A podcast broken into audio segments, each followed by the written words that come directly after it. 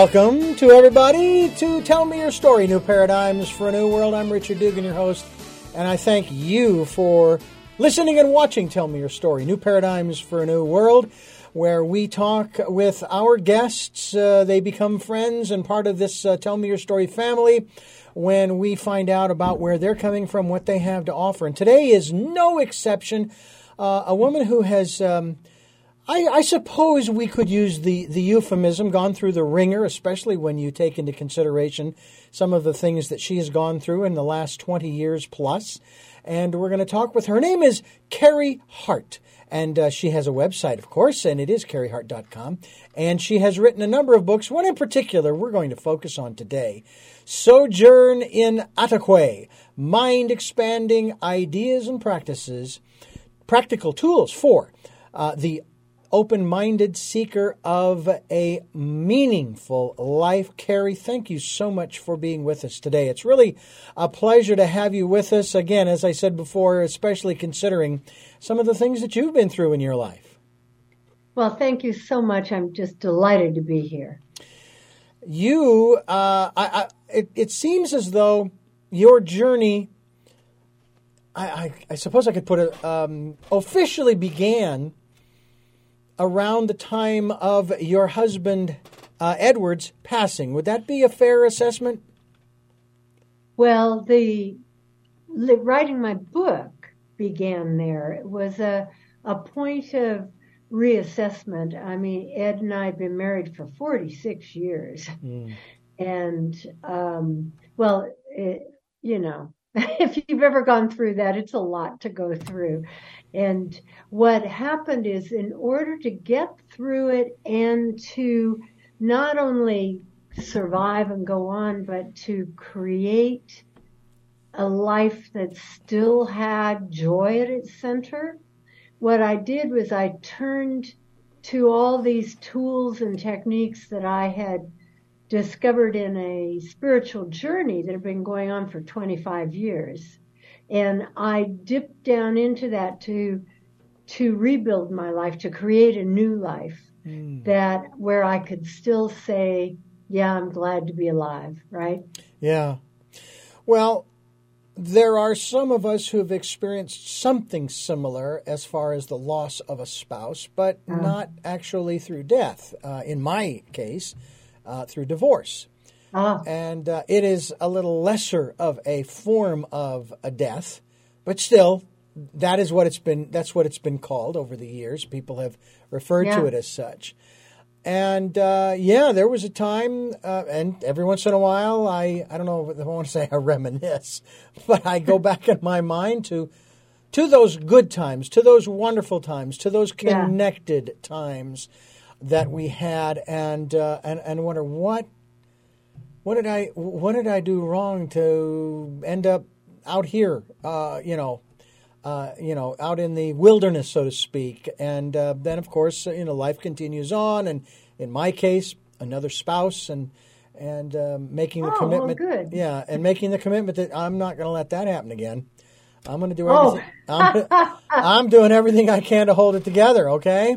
As yeah. a, matter of, a matter of fact, well, as of our conversation, we will be celebrating 20 years of uh, marriage uh, the 21st of uh, December 2022. So, oh, bravo, bravo. So, but a good marriage is such a fabulous foundation in life, isn't it? It certainly, to, it certainly is. It certainly is. Uh, yeah, the place now, where you can be centered yeah. in a really good marriage. It can help can help you grow as an individual person. Yeah. Yeah.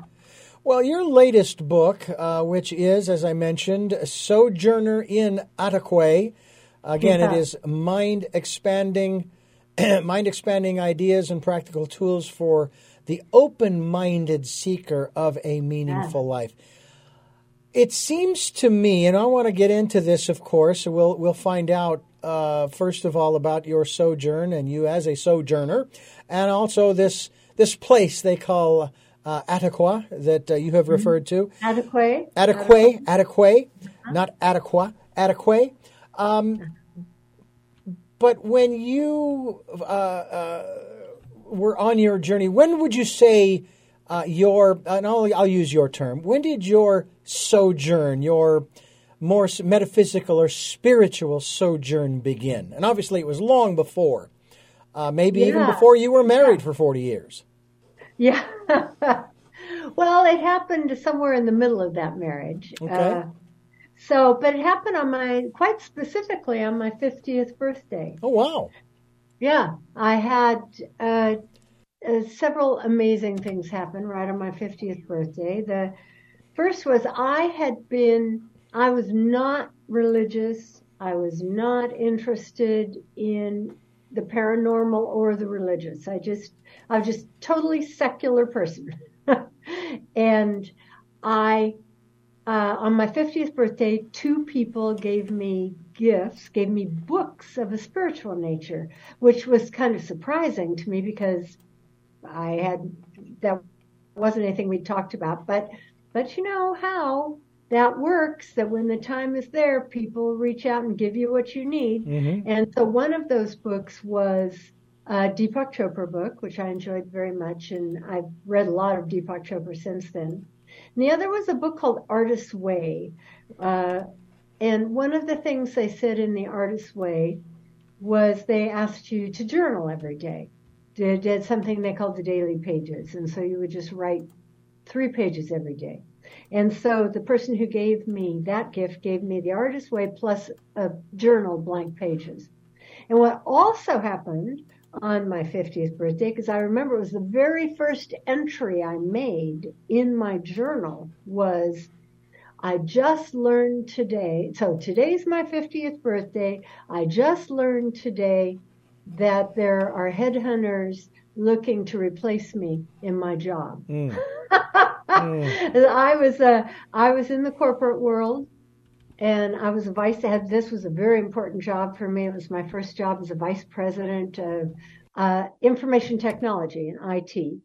And there I was in the IT corporate world with no spiritual things, and that that combination of people reaching out to me with spiritual books and a morning practice that I began of journaling and getting fired from my job, which freed me up to have a lot of spiritual time. you know how it is? It's like I, I suspect a divorce is the same kind of idea. I haven't ever been divorced myself, but I suspect it's the same that sometimes these events that happen just, they just catapult you into new ways of looking at things. And certainly a job loss of an important job is one of those things that does that. And then what happened was I, so I started writing my, my, uh, journal, but it was, it was still secular at that point. And then one day I went into a bookstore and found myself walking down the aisle I always avoided, the one that says spirituality and religion. Mm-hmm. I found myself walking down that aisle and I was just drawn to a book called You Are Psychic. And as I say, I've never been interested in psychic phenomena either. and, but I was just drawn to that book. And that book I read, I bought and I read, and one of the, they, they were asking you, telling you how to expand your, what we now call intuitive senses. Ah. And one of them was a practice of in the morning, ask for a word for the day and jot down what comes to you. And so since I was already, had just started a practice of journaling, I would go down in the morning and as part of my journaling, I would do what they said in the book. I'd breathe down to a peaceful place and ask for a word for the day. And some word would just pop into my mind. I'd write it down. And then during the day, I found that something would happen during the day that made that word an important thing, right? Mm-hmm. And this was my opening. This was my beginning of an understanding of the kind of help and guidance that is actually there for us. And it led from a word for the day to messages, to messages full of advice. And uh, that, as I say, that was my opening. And sometimes when you have a you just open the door a crack and all of a sudden then the wind comes and the door is blown wide open and you're just taken into a new life. Yeah, I, I can relate to that because um, I I uh, uh, have have been a part of musical groups, uh, uh oh. choruses over uh, in high school.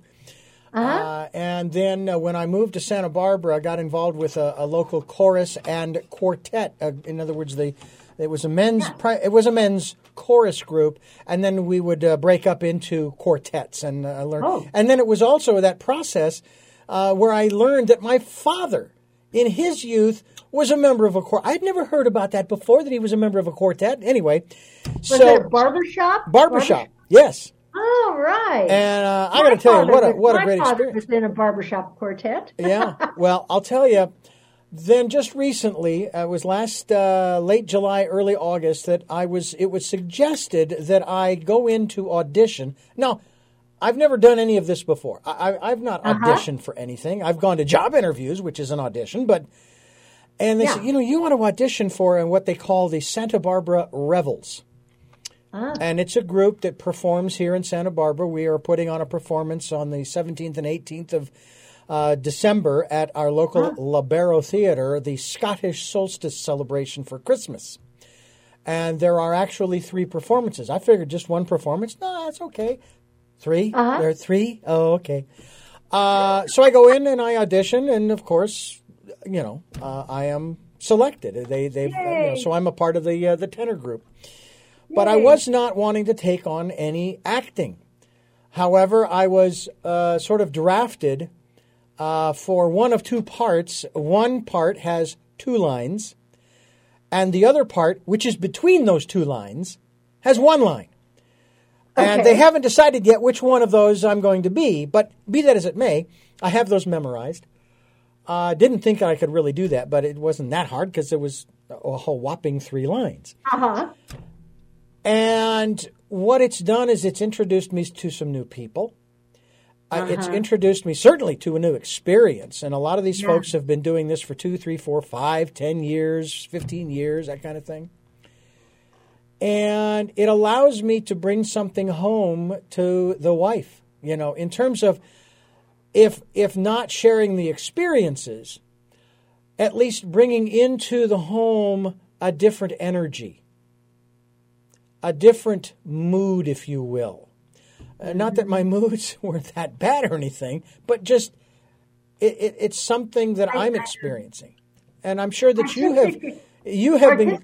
Expression is such a huge, Yeah. huge part Mm-hmm. of the life, the of a full life. Yeah. Well, as I said, it's it's it's been very interesting. Um, as of our conversation, uh, I don't know how it's going to go on the 17th and 18th. All I know is, in talking with one of the gentlemen there, who uh, uh, has been in it for like three years, we had an interesting experience with the director during one of the rehearsals on a Saturday. And uh, a lot of people were still reading from the songbook. They were still reading the, the and from the script, you know. Uh-huh. And he just and he didn't scream or yell or anything, but he was he made it abundantly clear that he was disappointed that people were not out of the book yet.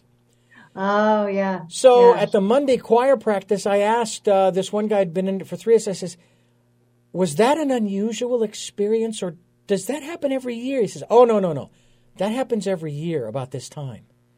There's one Saturday where the director will basically, I don't want to say go off the rails, but you know he he's not happy." And it sort of puts a fire under people to really, and then by the time we get to the performances, it's magic.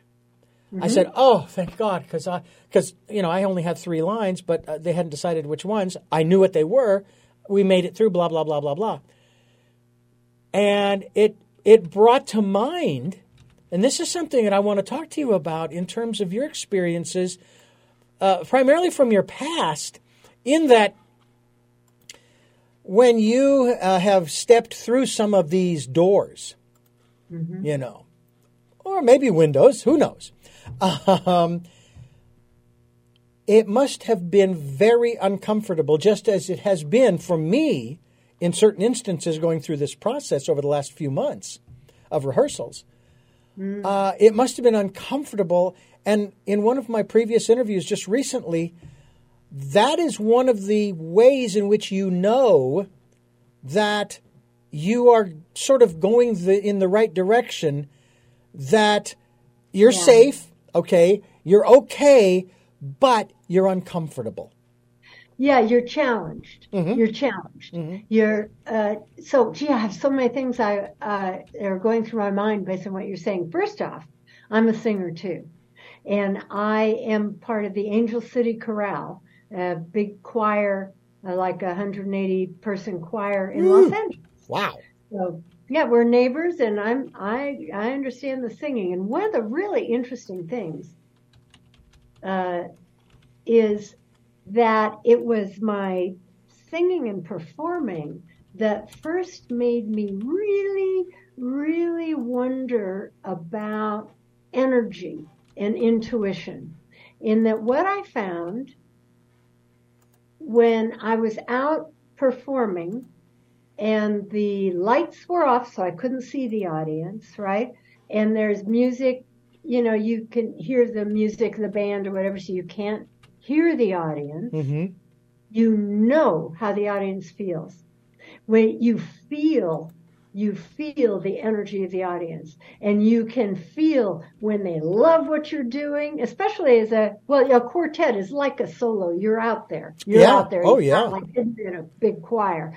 And you do something and say you have a gesture or when you deliver one of your lines, you hit one part of the song, you can feel them. You feel that connection. It's beautiful. I love it. It was one of the first things that made me was an opening door for me well before I was looking at things I might call spiritual.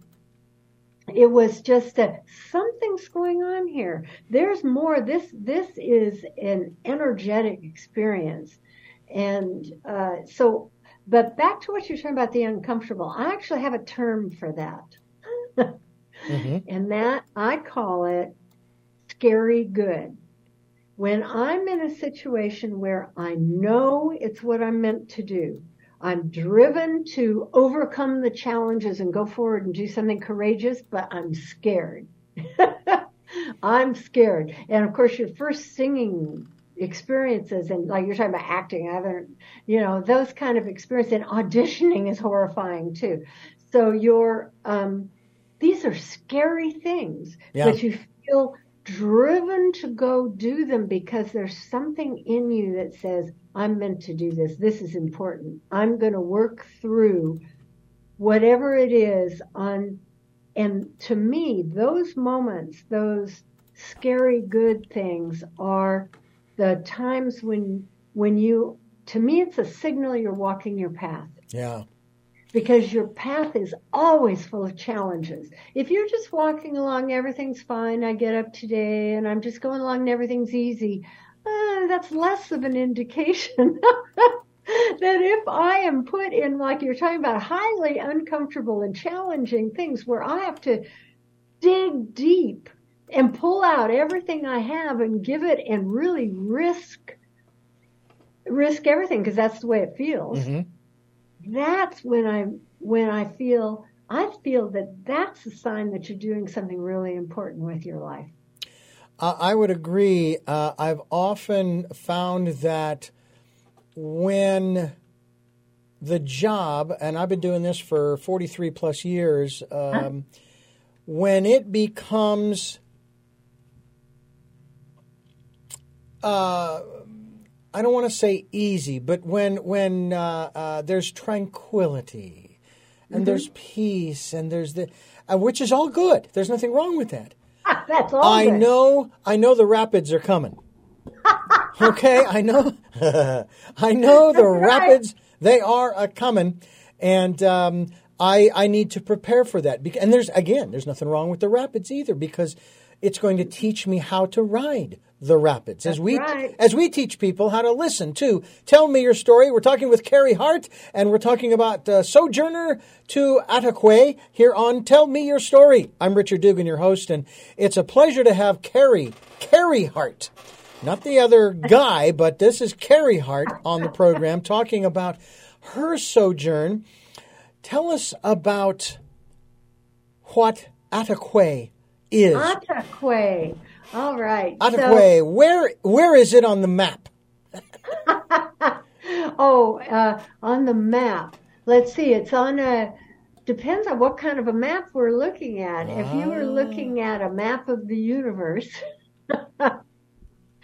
uh, where you would find that is in between what I call to me there's there's a, a place I call the great all or the oneness, a place where we're all one and and our highest possible energy. And then there's us down here on the earth. And down here on the earth, we are trying through our practices to reach up to that energy of our highest self, to that energy of of the goodness and beauty and wonder that I see it as a, a channel flowing down to us. Mhm.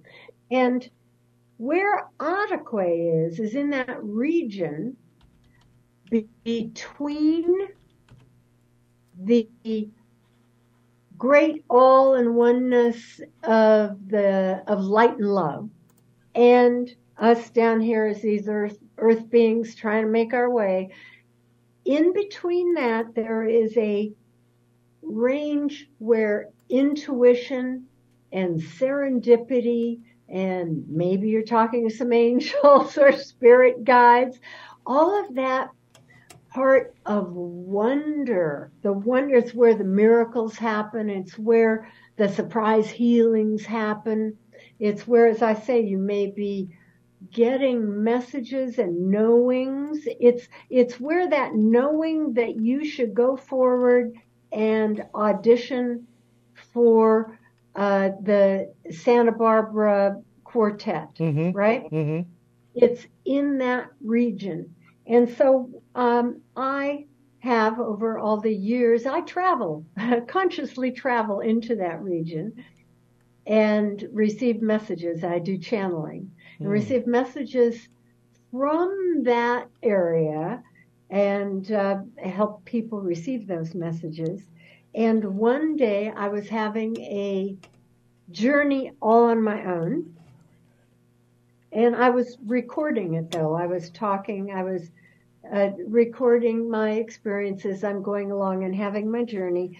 And I saw, and this would be, I guess I'd say in my mind's eye, Mhm. Um, a blue portal, and I went through, and there was an energy on the other side called Wanatokwe.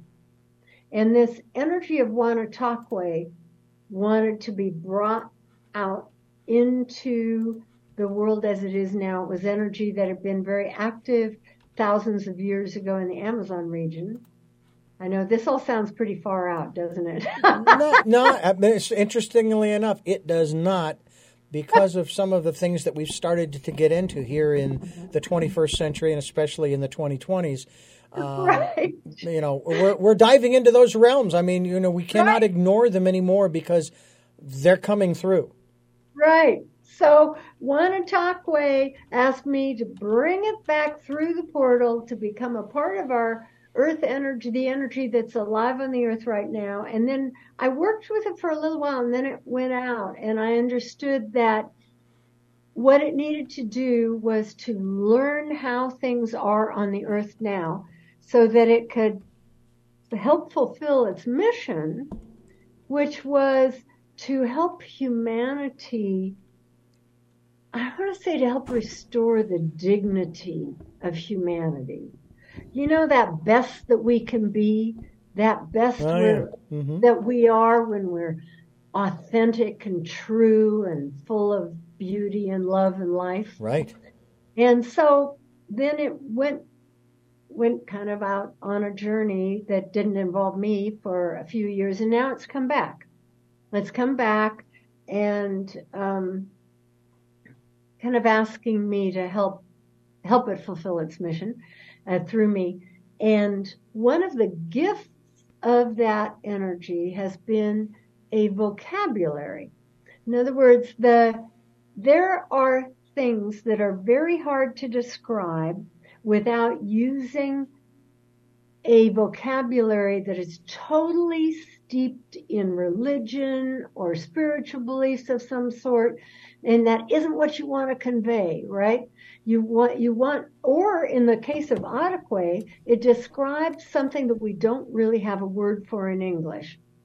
Um, deepak chopra would call Adequae non-local consciousness. That's what he calls it in his books when he refers to that zone that we enter Mm-hmm. And I know when I've done some readings in shamanism, uh, Michael Harner in particular, he refers to Adequae as non-ordinary reality. So what both of those terms are trying to express is a place we go that's real, but it's not our ordinary place that we are, and it's uh, and it's a place of consciousness, as Deepak Chopra is saying, and he's saying non-local because when you enter Adequae, you're entering a place that goes beyond time and space, a place where you can know, where your intuition can know things that you couldn't know otherwise. Like you know who is on the telephone before you pick it up, or you know, you know something is coming before you answer the door, or in some cases, for instance, people have had experiences. It's not uncommon for someone to know when someone else dies, even though they're not with them, someone close to them. Mm-hmm. And these are experiences all humans have. And yet our, our culture in the Western culture tells us these aren't real, right? It tries to diminish these experiences instead of honor them and we don't even have a word for the place that we go to for that non or but now we do Adequae. yeah. Adequae. Adequae is how it's that's pronounced. Where you, that's where you go to have those experiences that you can't quite describe any other way. Yeah. Fascinating. We're talking with Carrie Hart, sojourner to Adequae and we are talking about the work that she is doing, helping others to uh, to find their way in this world uh, through other worlds, and that's what we're talking about here on Tell Me Your Story. I'm Richard Dugan, your host, and it is really a pleasure to have the author of Sojourner in Adequae, mind expanding ideas and practical tools to to for the open minded seeker of a meaningful life. Now. That's an interesting turn of a phrase, open minded seeker. Uh, right. It seems to me that it would be an oxymoron to say uh, that so and so is a closed minded seeker. they wouldn't be a seeker if they were closed minded. So it's almost, there is a certain element, and this is in my mind, okay? That's just uh-huh. me, uh, uh, of a redundancy. But what I find interesting is you use that turn of a phrase during this period of time in which we live because there are so many people who are so certain about what they believe, what they uh, what they profess, uh, what their allegiance is to, and so on and so forth. And I constantly am going back to the phrase that I heard back when I was in my early twenties. Okay. And that was, it is better to begin in doubt and end in certainty than to begin in certainty and end in doubt. And oh, then there's a second one that would apply to the, uh, the second half of that in terms of beginning in certainty and ending in doubt, and that is it is better to uh, uh, stay silent than open your mouth and remove all doubt as to whether or not you are uh, a fool or not. right. I have heard that, yes. Yeah. but uh, I, again, I like the turn of the phrase there open minded seeker. You've got to open your mind, to, and that's, we, we place this, we have this for 15 years, and actually longer than that, because I've been doing this for a lot longer than the 15 years we've been doing this program. We've laid out what I like to call this giant smorgasbord table. It's okay. huge. Yeah. And sure it's is. filled with all of the ideas and thoughts and beliefs and concepts of all of my guests and myself.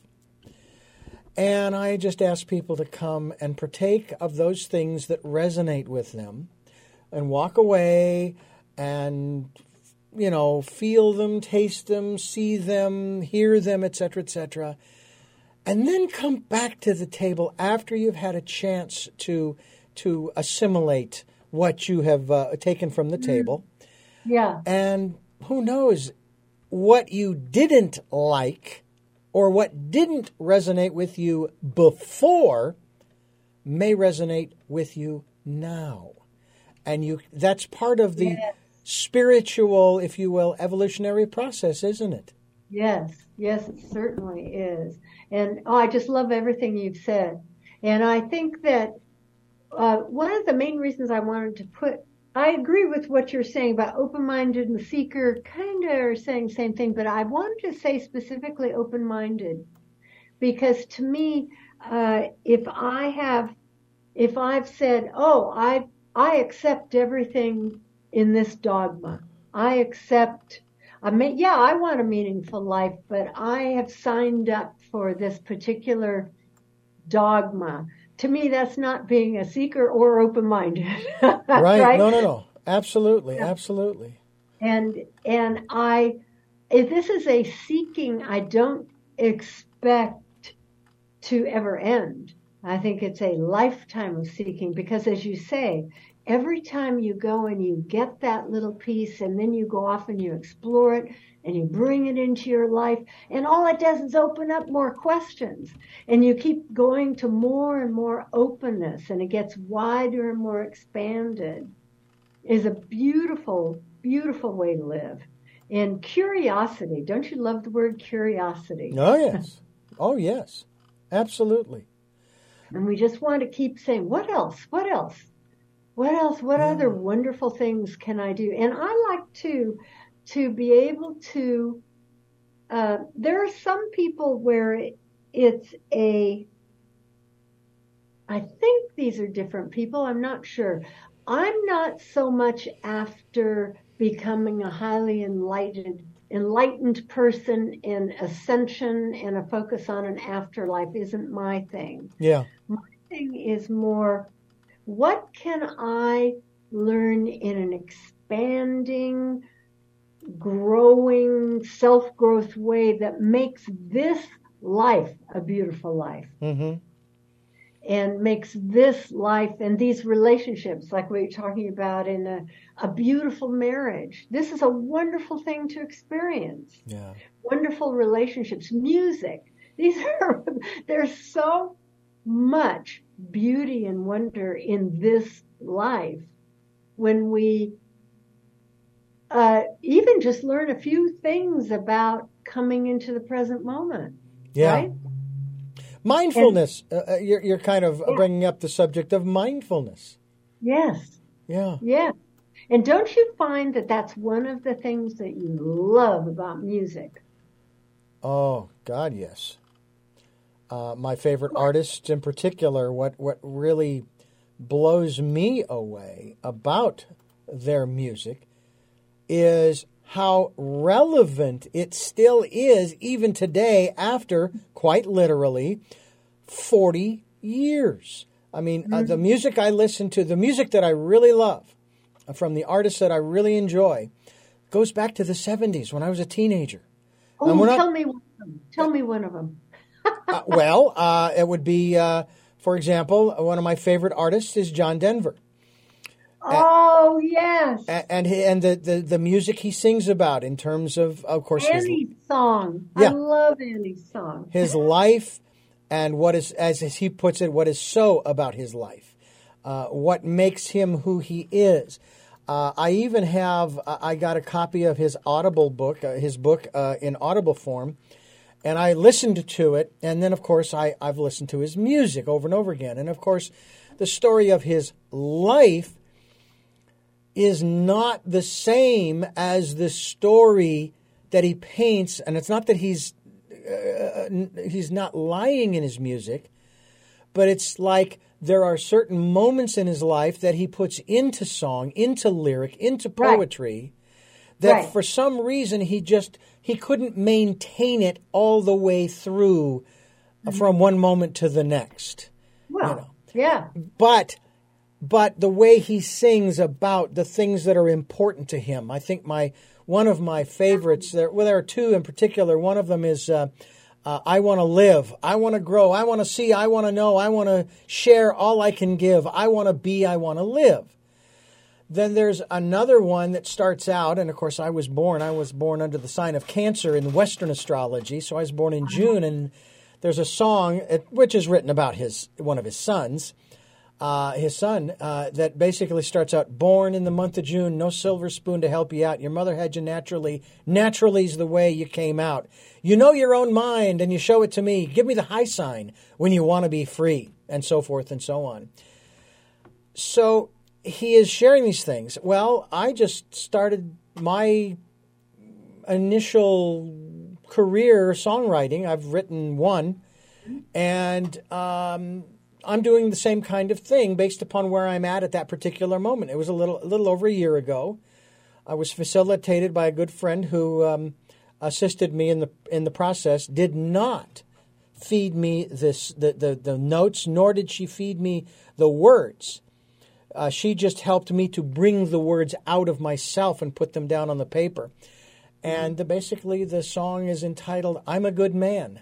And the chorus is, I'm a good man doing the best I can. Where I'm going is where I'm coming from. Yeah, and I have nice. four verses. One pays a little homage to to uh, my wife. Another one pays a little homage to my parents. I'm sorry? You're going to sing that line so I can hear your voice? Oh, you mean the, uh, uh, well, I can. Uh, but before I do that, uh, then another one does pay homage to my three favorite artists John Denver, oh. Dan Fogelberg, and Harry Chapin. Oh, some, yeah. Some great storytellers. Great as, storytellers. As, yeah. As well as a verse that, uh, the first verse that basically speaks to uh, an incident, and this was a conversation she, my facilitator, and I had. She says, Go back and think of a time where you did something that you wish you hadn't done, and you, you kind of caught it right away, and you tried to fix it the best you could. Oh. And and the, basically the the the the piece is. Um, uh, I had you on the phone, uh, you know, uh, years ago. I was talking to you on the phone, and I said some things I knew I shouldn't say. When I hung up, I knew I had done you wrong. But I'm a good man, doing the best I can. And um, yeah, so, nice. I like that. And the three verses, uh, that one came along along with the chorus, and it that took about two months. The other three verses came along one night at 2 a.m.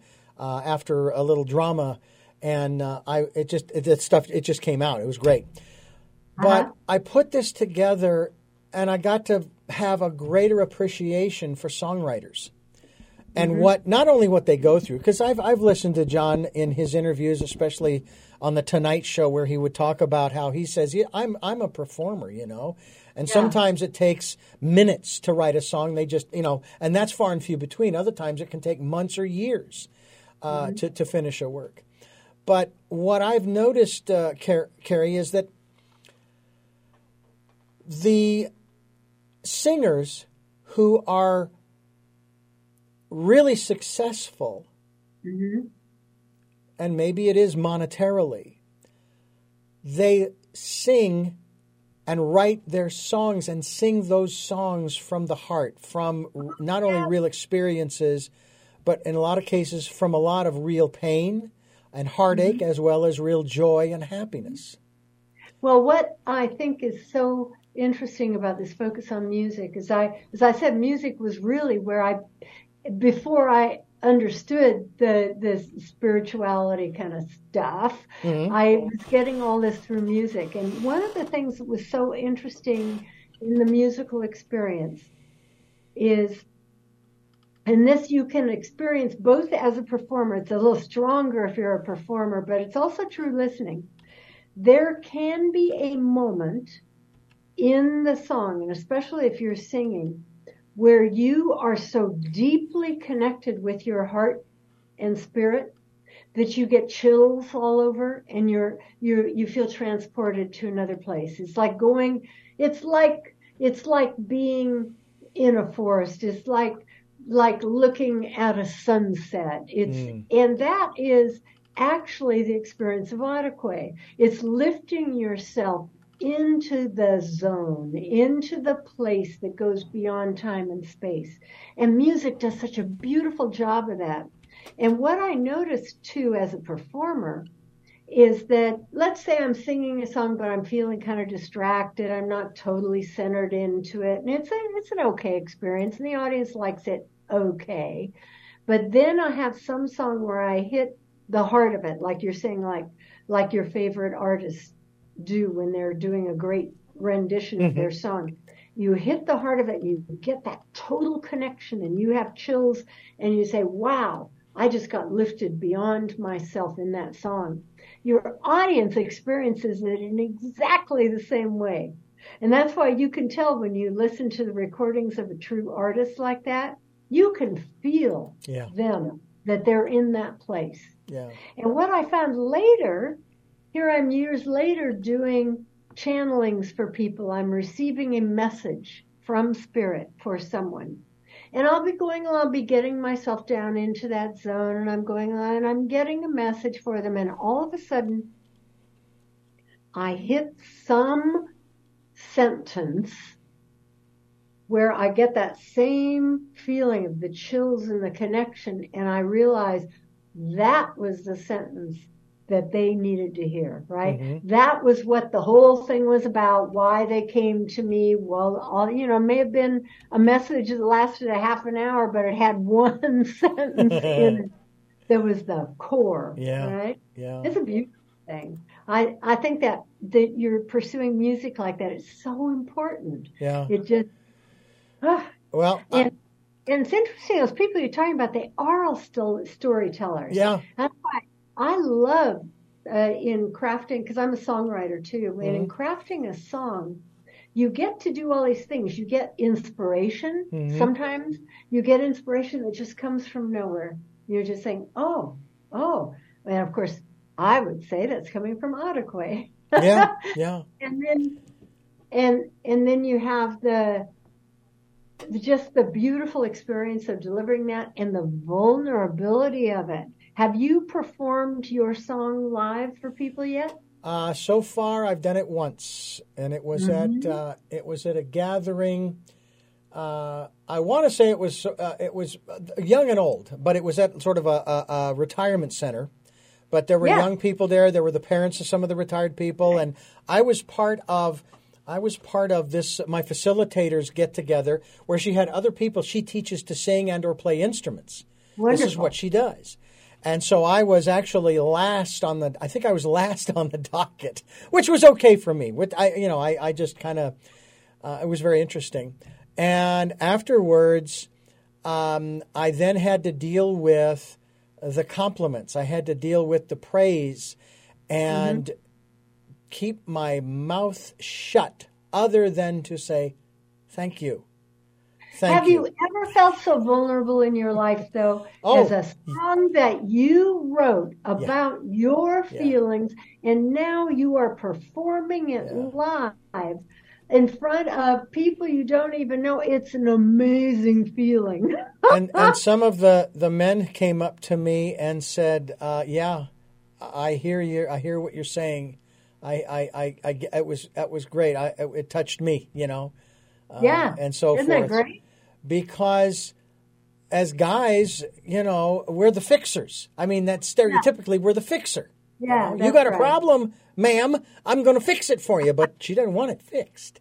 Okay, mm-hmm. so we're just doing the best we can. We're trying to understand. We're doing our best to understand and to uh, to appreciate. Um, I think that one of the things I wanted to ask you about in the light of uh, uh, Ataquay has to do with uh, this this aspect of uh, I don't want uh, how do I put this um, dissolving some of these stereotypes of gender.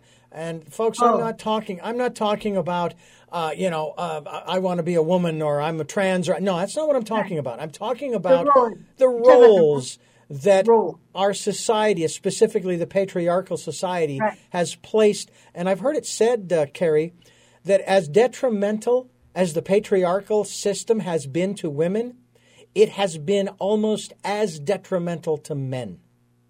You know what's interesting to me is that uh, you say patriarchal, but let's take that even to a slightly higher level and Sure. say it's the hierarchical. Okay. The idea that, and see, and that's one of the things that really bothers me about established religion. It's very hierarchical. hmm You know, oh, there's this God that knows better and judges you, and oh, then there are these these representatives or that they know more and judge you. and Yeah. This whole hierarchy. And our society, our culture is built on hierarchy. Yeah. My spiritual beliefs, after uh, exploring all of this, is totally non hierarchical. You and I, and if you're a man or a woman, if you are a king or uh, someone living in a refugee camp, if you are president or you know one of the peons working for the CEO, whatever it is, you're all equal. And that whole patriarchal hierarchical, it's the same thing. It's Yeah. just that men were put at the top of the hierarchy. But it's rather, the problem is not just patriarchy, it's hierarchy. Mm. In other words, if you put mm. a woman at the top of the hierarchy, that's wrong too. Right. Yeah. I get you correct. And Yeah. I, and I, it's funny you should bring this up because I was just this morning talking to a friend of mine about that. And I said that about my total dislike for hierarchy. And I was, I spent many years in a, in the corporate world. The corporate world is totally hierarchical. Oh my God. You have the people up here that make the decisions whether or not to hire and fire the people down here and that tell them what to do. And it, it's, uh, not some of that maybe, you know, there are people that need to be leaders and people that need to go along, but the whole structure about the salaries that there are people up here that get $10 million and people down here that get $12 an hour. And, and there are people up here that have the huge, uh, penthouse office and all, you know, the whole thing. It's all built on status, structure, Yeah. hierarchy. And when you go into the spiritual world or actually the musical, you know, when you are really opening yourself to the beauty of life, it's totally non-hierarchical. And it, it's a, I think it's a goal we need to have. It's kind of like the, the, the business world and the political world are winners and losers. Mm. Yeah. And what, and it's so, it's so wrong. And it would be, and and and even what I was going to say uh, would be just as wrong uh, by flipping the pyramid upside down, so the base is up, and the uh, point is down, but the the pay scale is still up. In other words, uh, when it's flipped the other way, you've got the one guy at the top who's making ten million. You flip the pyramid, now all the little people are making ten million. That isn't any better than than the other.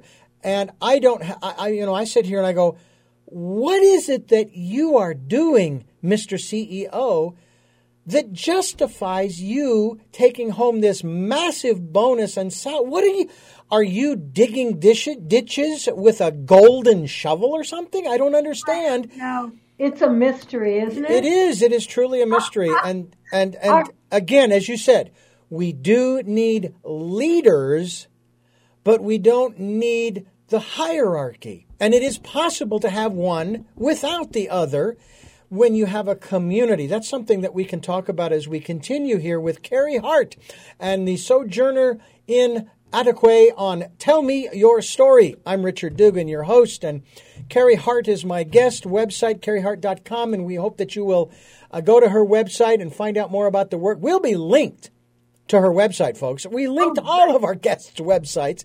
There have only been less than one tenth of 1% of our guests who haven't had websites. That's very rare.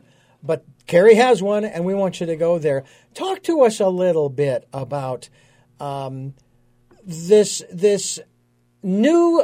Shall we call that the new version of community Mm. that people are looking for, and in some instances, some people have actually found it elsewhere on the planet.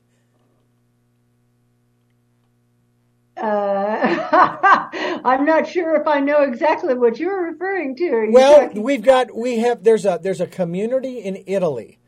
oh, Uh, Damanhur is the name of the community in Italy. okay. and they have uh, this incredible underground. Oh my gosh, it's the most beautiful thing I've ever seen in my life in pictures. But they have they are their own country, even within uh, the city, the, the country of Italy. They have their own currency. They have their own, uh, uh, um, shall we say, constitution or governing documents and so forth. Uh-huh. And people move there from all over the world to be a part of this community that is there to, I think the best way to put it, raise the consciousness not only of the people that are there, but also of the planet. Oh, fantastic. Yeah. What is this? Damanhur, you said? Damanhur, Damanhur, I believe that's how it's pronounced, Dunamore. I had them on the program some years ago. I need to get them back to see how things are going, but it was this cavern. Massive, massive cavern. If you were to go down inside the cavern today, it's all lit.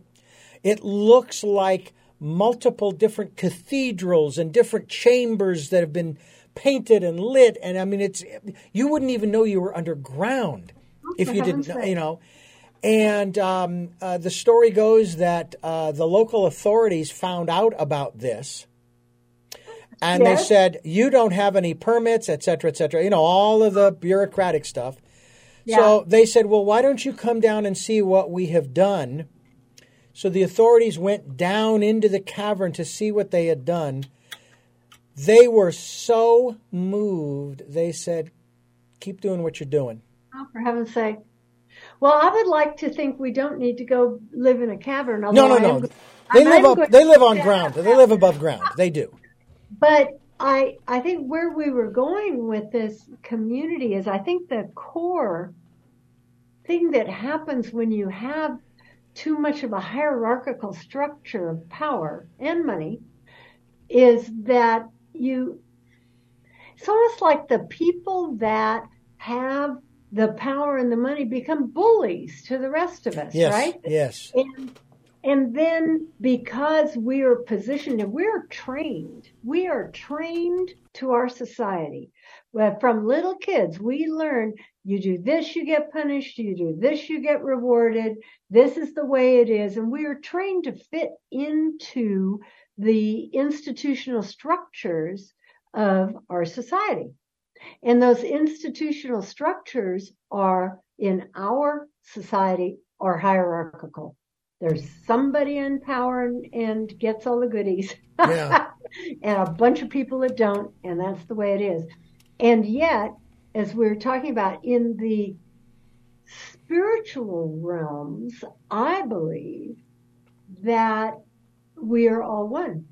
We're all one. Mm. And there's a level at which all hierarchy, I, I believe that's a human construct that is not beneficial human construct on the earth. And it is not what awaits us uh, when we're through with this earthly life and we become just pure energy of our true selves. I don't believe that's hierarchical at all.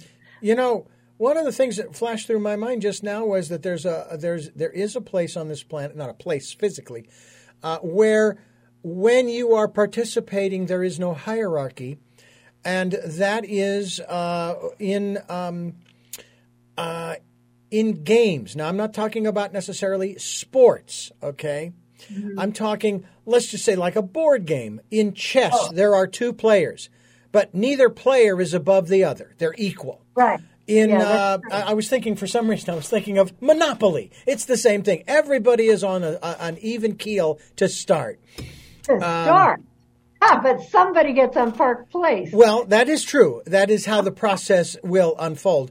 But initially, everybody is equal. Everybody has the same opportunities and the same possibilities.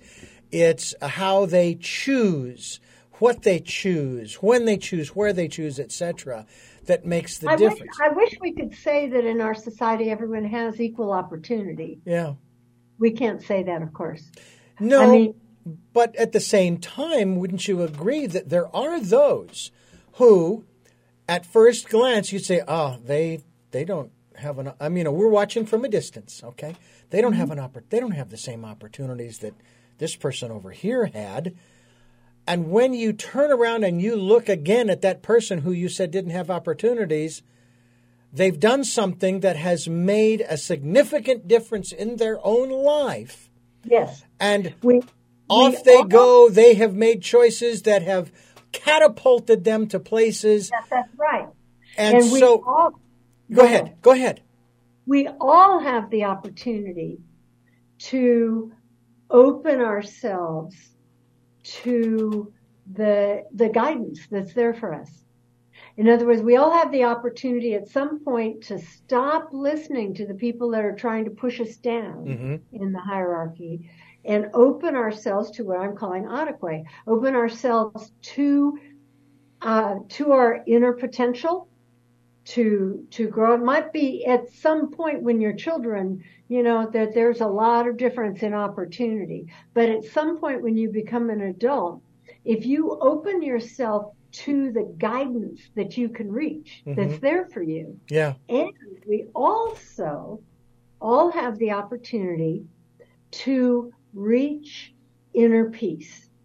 So I believe strongly that happiness is a choice that we make. In the here and now, I can make a choice to be happy. It isn't a future, my circumstance has to change. I think that's one of the problems where all- our society raises us say, well, I'll be happy when. Yeah. In fact, right now, that's that's when Yeah. I can be happy. Right now, Mhm. Yeah. I'm happy right now. I am Yeah. too. You know, our founding documents uh, give us those inalienable rights of life, liberty, and happiness. Oh, I'm Right. sorry. Pursuit of happiness. I beg your pardon. But it is a choice. It really is. It is. Uh, it is. And we all do have that choice. Yeah. We And have that choice. Yeah, and and there and what's interesting is, I, ch- I have to chuckle at this. There are people who choose not to be. Ha- I mean, they actually choose not to be happy. They want to be miserable. You know, it's really astounding. We're talking with Carrie Hart, and we're talking here on Tell Me Your Story. I'm Richard Dugan, your host, and uh, it's been a real pleasure to have Carrie Hart with us here on the program. CarrieHart.com and Sojourner in Ataquay. And I want to thank you so much for your time. I have three final questions that I uh, would like to ask you. You may have addressed them within the program, but I like to ask them directly. But before I do, I want to thank you for listening to and watching. Tell me your story, New Paradigms for a New World, as we're giving you choices and knowledge of those choices to help make your dreams come true. Sundays at 7 a.m. and 7 p.m., Monday mornings at 1 a.m. We are streaming live at those times, as well as Wednesdays at 9 a.m. for a special edition of Tell Me Your Story. And uh, we also encourage you to listen to the podcast on SoundCloud, iTunes, TuneIn Radio, Spotify, Stitcher, Player FM, Blubrry, iHeartRadio, Amazon Music, and many other locations. And we're on YouTube where you can watch these interviews. I hope to subscribe to the podcasts and video casts. You know that we're over 90,000 listens after five years? It's amazing. Since 19, 19, eight, uh, almost at 1800. Uh, since 2018, uh, which is uh, putting us at, uh, I think, about five years uh, 19, 20, 20, 18, 19, 20, 21, 22. Five years? Yes, 90,000 listens on the podcast. Hope you'll, uh, I, I, appreciate that, and I appreciate you folks listening. I also appreciate you folks participating in the Decade of Perfect Vision, the 2020s, where we ask you to go within. We've been talking about that throughout the entire program and listen to that still small voice. And if you can support the work we're doing here financially, we would greatly appreciate that. We have a PayPal account. It's there for your security as well as ours. It'll ask you for an email address to whom you are sending it to. Richard at richarddugan.com. That's the email. Richard at richarddugan.com. And with that, we go to the three final questions as we wrap up this program today with our guest. Uh, the first of the three questions is Who is Carrie Hart? Who is Carrie Hart? Well, I'm a spiritual explorer and uh, someone who uh, I want to help other people come into this place of peace and connection and understanding that I have feel I'm I'm I was going to say that I've achieved, but of course I'm in the process of achieving. Mm. Next question is what is your life's purpose? Well, I believe that there's a level at which I believe we all have the same purpose, which is to bring out our fullest expression of who we are, to bring out our talents, to bring out everything that we are and put it out there as authentically as we can. Hmm. Last question. I hope you get the reference. What was your best day? You hope I get the reference? Oh, I guess I didn't. the movie City Slickers. Oh. What was your best day? My best day? Gee, I don't really think in those terms. Um, I mean, I've had so many wonderful days. I'm not, I may have to take a pass on that one, Richard. My best day. Well, I loved my wedding day. Uh, I loved that. That was great. Just the moment, actually, it would be a moment rather than the whole day, the moment of marrying my husband. Wonderful. Carrie Hart, thank you again for joining us on the program. It's been a pleasure. Well, thank you. This was a real pleasure. And I thank you for listening to and watching Tell Me Your Story New Paradigms for a New World. We are giving you choices and knowledge of those choices to help make your dreams come true. And until our next broadcast, podcast, video cast, love to Lal and Jeanette, I am listening.